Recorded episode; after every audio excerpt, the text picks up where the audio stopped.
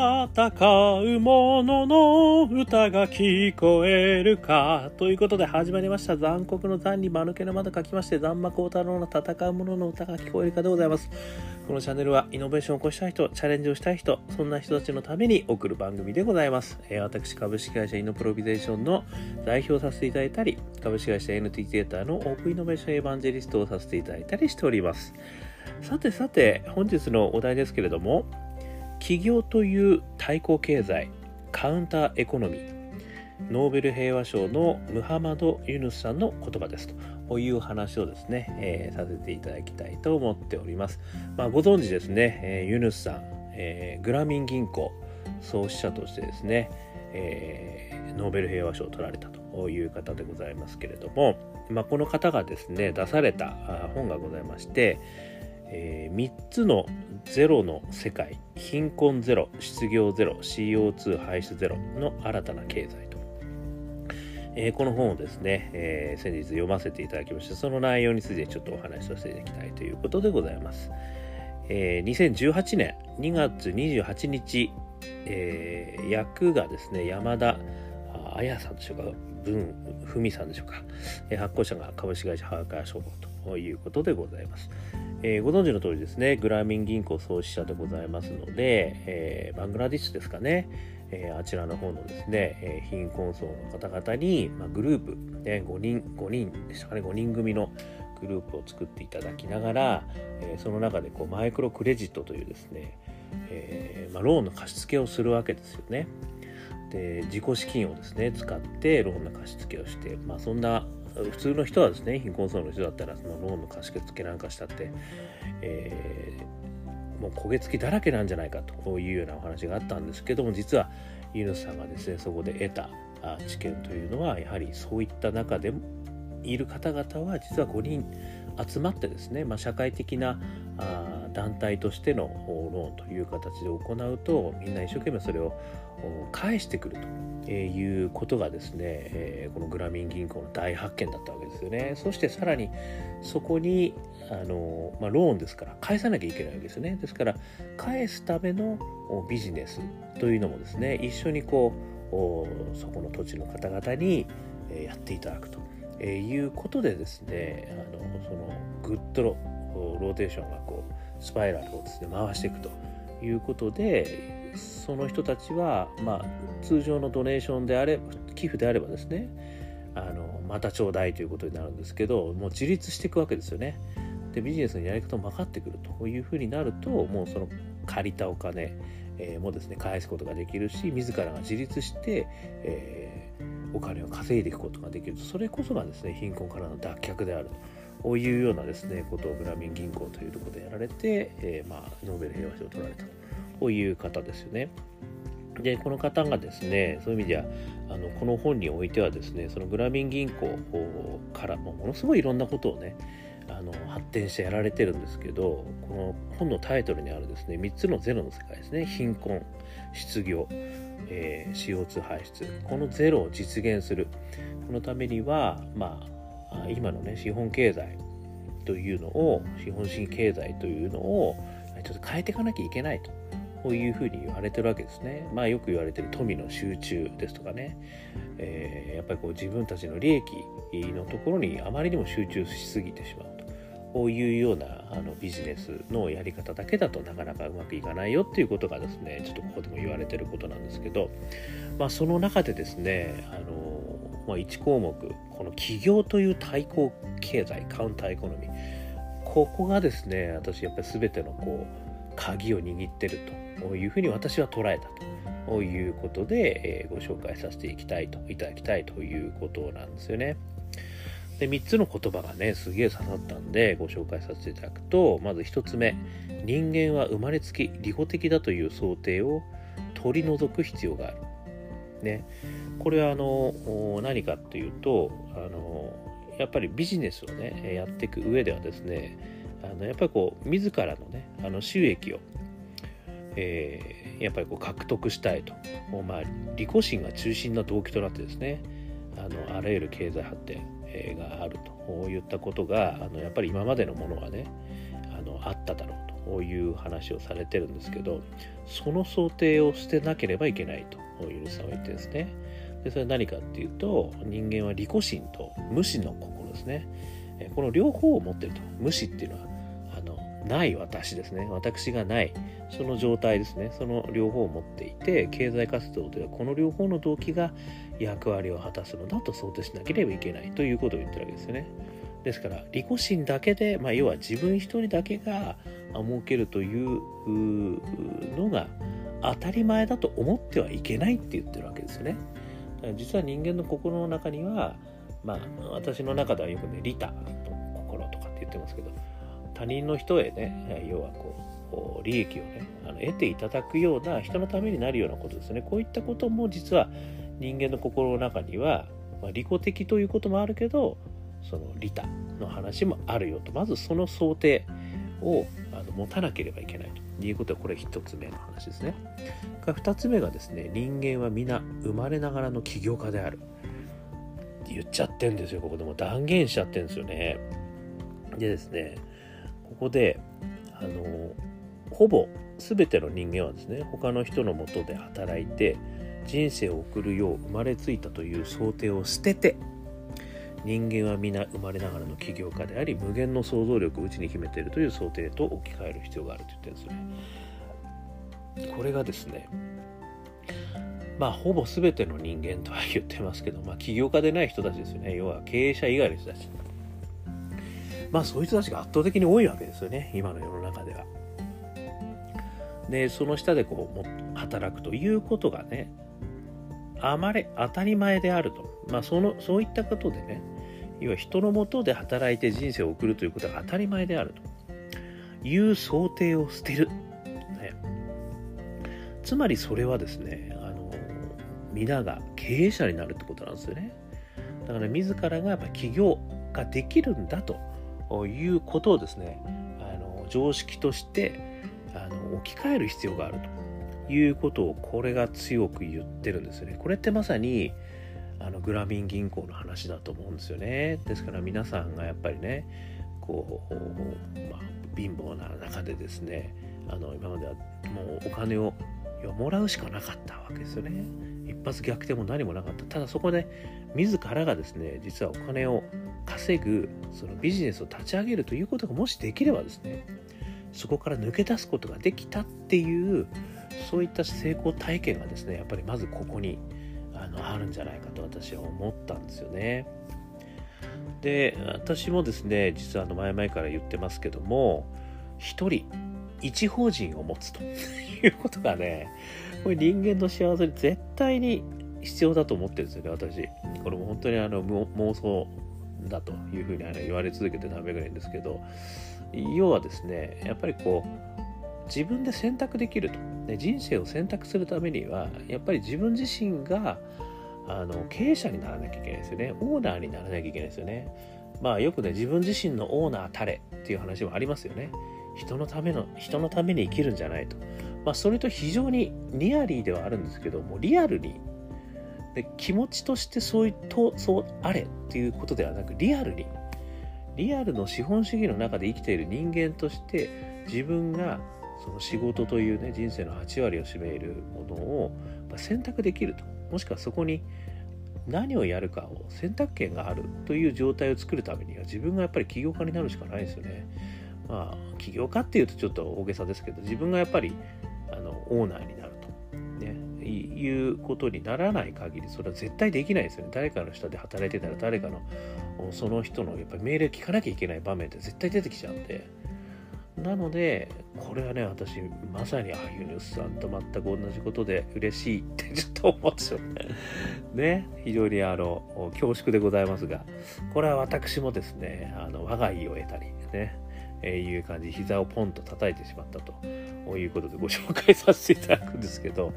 私も全くそう思いますね。みんなね、起業はできるんですよね。できるんだけどそれがねできるやることはすごく大変だと思い込んじゃっているんですよね。なのでまあそういうことによってね実はまあ日本におけるねあのサラリーマンとして働いてる人たちがやっぱりこう自分たちの選択する人生を歩むという意味もあるし貧困層の方々がね今まではもう本当にドネーションだけであの暮らしてた方々が自分たちでその利益を生む仕掛けを作れば実はそこから抜け出す。もう本当にあのなんだろうな。もう救いの手になる。それこそが救いだというふうに思っているんですよね。なのでこの人間はみんな生まれながらの起業家である。これをですね是非ともやっぱり広めたいと思うんですよね。それから3番目、ね、若者は自分の人生に意味を見つけたいという抑圧された欲求も強く持っていると。でこれはですね何を言ってるかというとソーシャルビジネスのことを言ってるんですよね。でこの言葉がなんですよ世界のどこに暮らしていても失業中の若者はまず自分の生活を支える最低限の収入を何より求めると。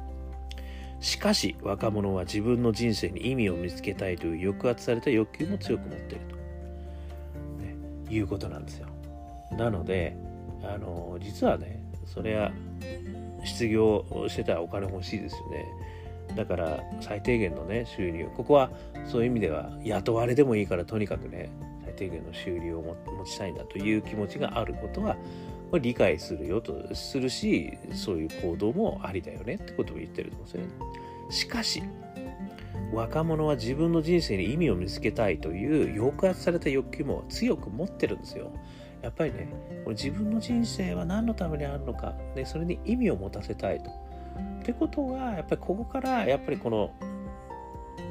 自分のためだけじゃなくて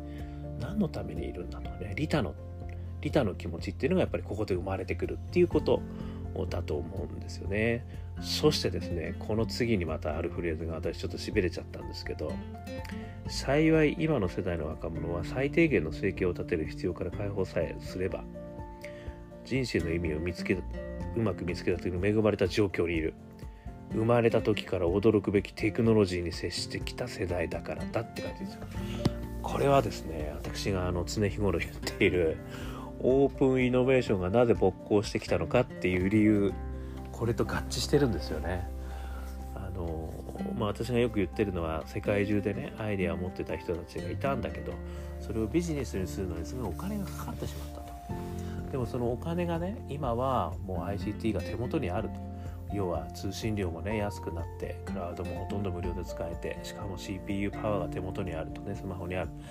もうそういった状況にあるので誰もがビジネスを始めることができるようになったと。ということは無限にあったアイデアが無限のビジネスに変わってるわけですよね世界中。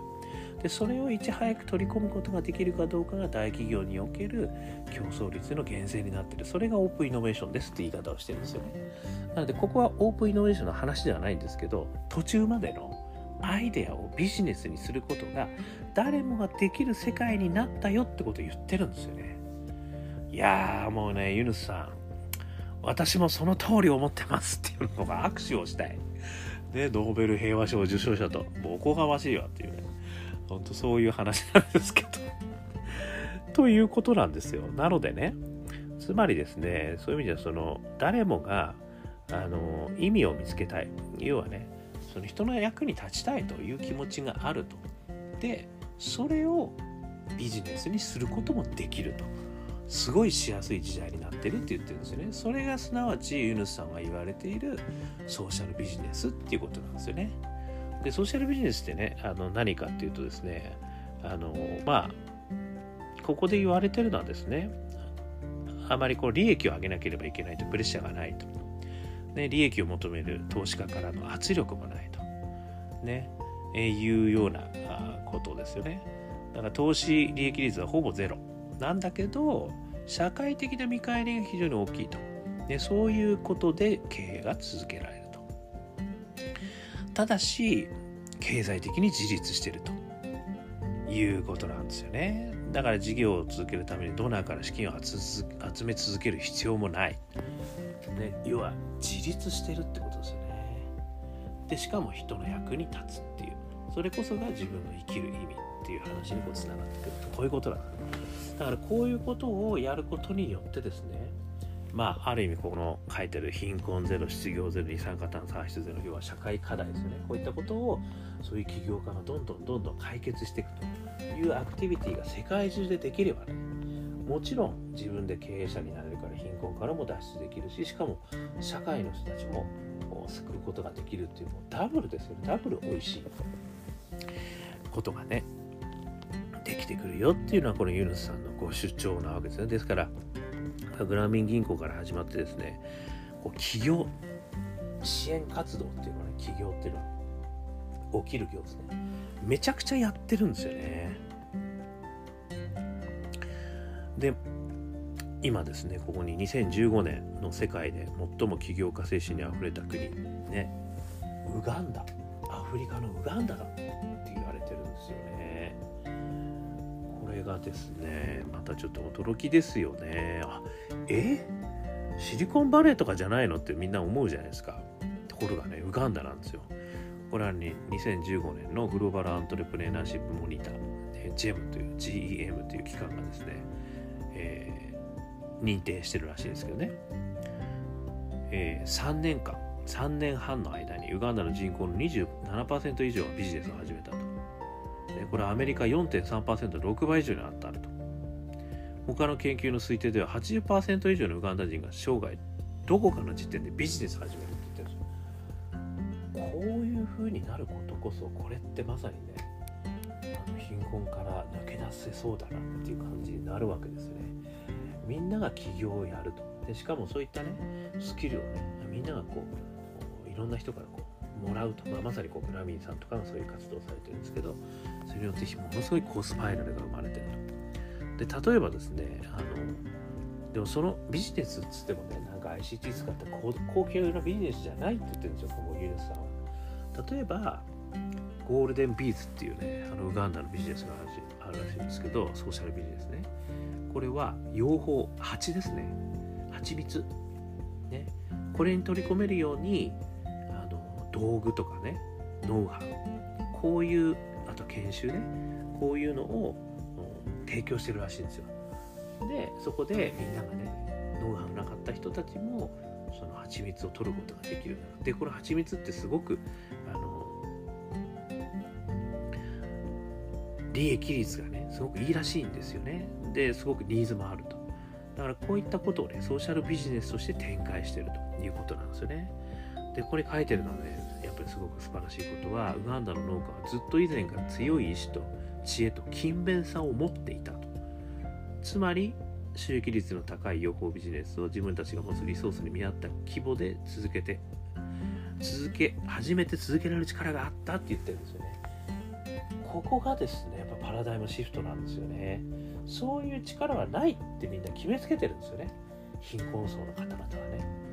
貧困層の方々はもともとそういうねあの方々だからみたいな形であのもう寄付し続けるみたいな形になっちゃってるんですよね。でも実はそういった人たちには強い意志と知恵と勤勉さがあるんですよ。これはねあの世界中のやっぱりソーシャルビジネスをやってる人たちから聞く言葉ですよね。実は彼らはものすごい勤勉であると。その勤勉であることをどれだけ見てくれと、えいうことを言ってる方々もたくさんいますよね。でやってもらったらものすごく真面目に働くと。で借金もちゃんと返すっていうのが、まあ、本当グラミン銀行での発見ですしまあそういう意味でねあの実はそこのパラダイムシフトをやっぱりガツンと頭に入れとく必要があるわけですよねつまりやり方さえねこれも起業もそうだしで起業の内容のやり方もね実はお教えすることで実はできる人たちなんだと。そこにいる人たちは。ということなんですよね。なのでねあの最後にねこの言葉が響くわけですよ。起業を可能にするスキルと才能は選ばれたわずかなものだけではなく全ての人間に共有されているという根本原理だと。これ言っちゃっちゃう。言っちゃったって感じです私からすると。もうついに言っちゃったと。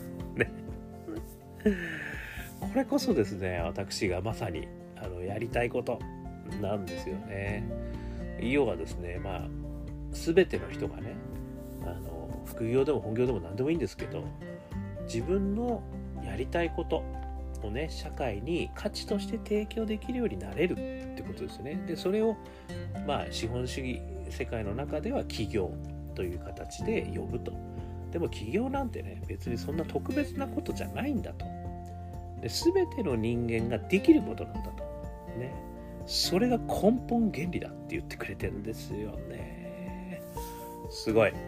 ということでですね私もね誰もが起業を手軽にできる世界ね。しかも私はそこに付け加えてですね何度でもチャレンジできる世界っていうのを、作っていきたいというふうに思っているということなんですよね。なので本当にユヌスさんすごい。ね。私と同じことを言ってますっていう。ふざけるだと。おこがましいと。努力しが言ってんだと。ね。いうふうに言われると思いますけども。私自身はまさに本当にそう思ってます。ね。だからできればユヌスさんとね一緒になんかできたらいいなというふうに思ったりなんかもねあのするわけですよ。ということでございましてね今日はこんなお話をさせていただきました、ね、ソーシャルビジネス、ね、そういったことに興味のある方は絶対ですねもしくはね起業ですよね。そういうことに興味のある方はこの本絶対読んだりです。3つのゼロの世界貧困ゼロ失業ゼロ CO2 排出ゼロの新たな経済。ねこれすごい。やっぱりねムハマド・ユヌスさんすごい。2018年2月28日に出てます、えー、山田文さん綾さん文さん分かりませんけど役でね発行者が株式会社早川商工ということでもしよかったら読んでいただければと思います。ということで今日はね起業という対抗経済カウンターエコノミーノーベル平和賞のムハマド・ユヌスさんの言葉を紹介させていただきました。私自身もねここからやっぱり起業をねカジュアルにできると。誰もが簡単に起業なんてできるぜと、のエイプリルフールの時にね私があの送ったんです。そこにね誰もが起業ができる世界が日本で初めて実現できましたみたいなね1世帯1企業1法人ねいうことを目指して私も頑張りたいと思いますね。何度でもチャレンジできる世界をね目指したいと新たに心を固くしたと。固くしたじゃないわ。心に誓ったと いうことでございました。ということで、えー、今日はこんなお話をさせていただきました。もしよろしかったらですね、えー、アンカー、ね、こういったプラットフォームで私配信します。もしかしたらね、ポッドキャスト、もしくは、あなんだっけ、フィリピンのあの、エアプレイじゃなくて、えっ、ー、と、まあいいや、ね。登録してください、とにかく。毎日配信してますから。なんか登録できるとかあったら登録してください。